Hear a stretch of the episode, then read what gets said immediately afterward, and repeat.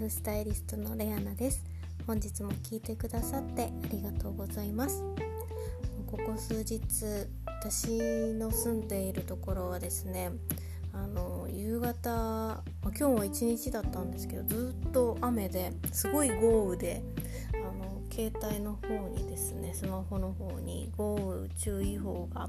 あの頻繁にこうアラートされるぐらい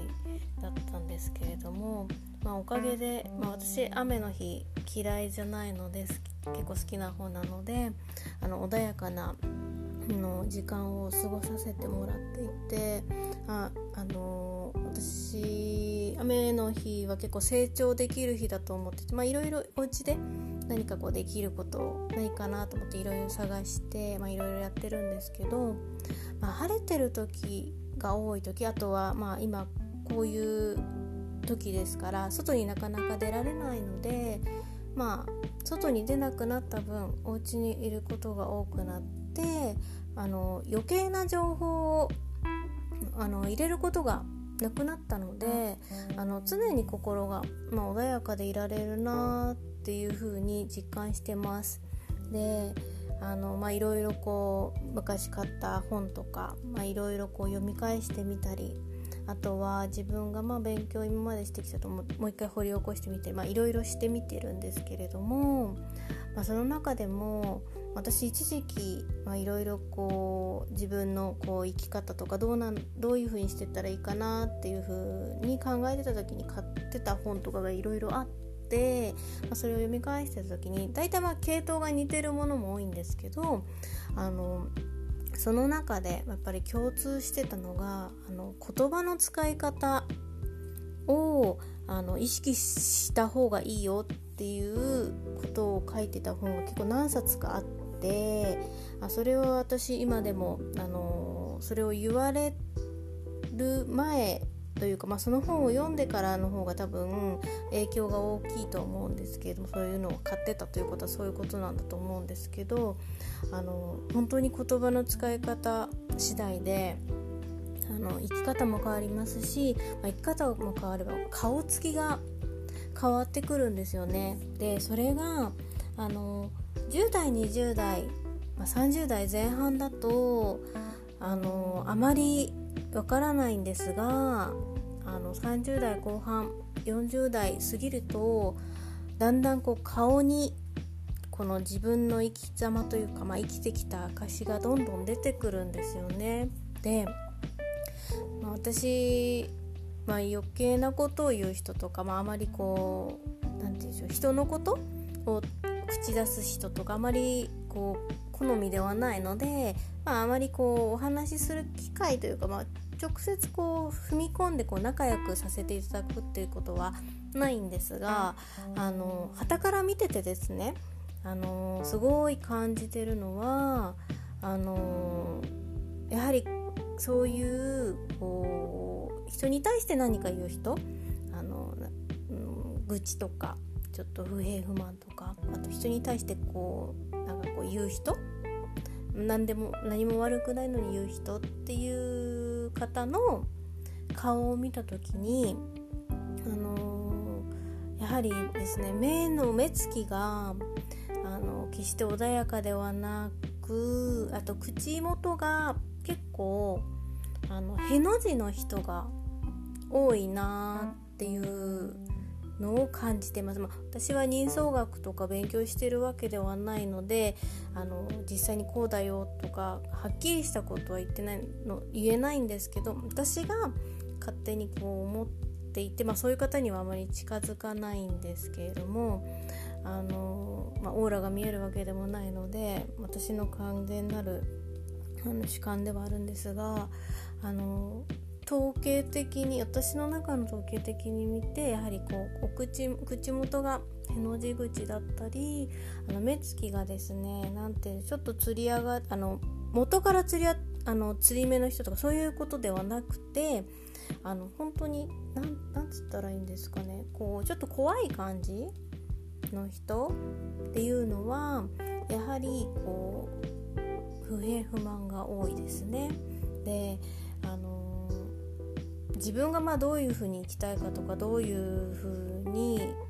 こう自分のライフスタイルを作っていきたいかとか、いろいろあると思うんですけれども、あのやっぱりこう、まあ、人間ね、最後があるわけで、その中で、まあ、人にからやっぱりこの人がいてよかったって思ってもらえたり、この人と一緒に入れて学ぶことがいっぱいあったなってこう心の中でこう穏やかな気持ちになれるような、まあ、最後が迎えられたらいいなと私自身は思っていて、でやっぱりそういうのはこう言葉、まあ、人間こう言葉っていう、ね、文化文化というか、まあ、そういうのができてきて、こうお互いにコミュニケーションを言葉で取れるように、まあ、書くなり話すなり、まあ、いろいろ手段はありますけれども、言葉っていう使い方一つでその人の、まあ、人生を左右することにもなると思うんですね。で、お仕事もそうですし、人間関係もそうなんですけれども、やはりこう常にこう明るい言葉だったりポジティブな言葉を発してる人と、そのそれとは逆の言葉を発してる人に対してどちらにお仕事を持っていくかとか、どちらと仲良くなりたいかって考えた時に、やっぱりこうポジティブな発言をしてくださったり、あとは人のことを決してこう悪くは言わない、いいことを言う人、あといいところに目を向ける人の方が確実に人は集まってますよね。で、やっぱりお仕事もそうですし、人間関係もそうなんですけど、やっぱりご縁なので、このご縁を大切にするためにも、やはりこう言葉がどれだけ左右するのかっていうのをこう自覚してこう発言とかしてほしいなってっていうのを考えてます。それは年を取れば取るほど余計なんですけど、あの本当にこうもし自分を変えたいとか、自分にもっと、まあ、人間は欲がありますから、ラッキーなことがいっぱい増えたらいいなとか、お金が欲しいとかいろいろあると思うんですけど、そういうふうに思っているのであれば、やはりこう言葉、正しい言葉、あの素敵な言葉、聞いてて感じのいい言葉っていうのを使う意識を常に持って発言されるといいんじゃないかなと、まあ、今日改めて思いました。あの、まあ、ネットとか エスエヌエス もそうですよね。発言、この音じゃなくてもこの書く、あのスマホでもそうですけども、文章を打つ、そういう時にもやはりどれだけあの綺麗な音の言葉を使えるかで、やはり周りに与えるこう雰囲気だったり印象だったりも変わってきますし、周りに集まってくる人も変わってくるので、まあ、ぜひあのこういう生き方がしたいとか、こういういいことをいっぱい起こるような生き方をしたいとか、そういう考えがあるのであれば、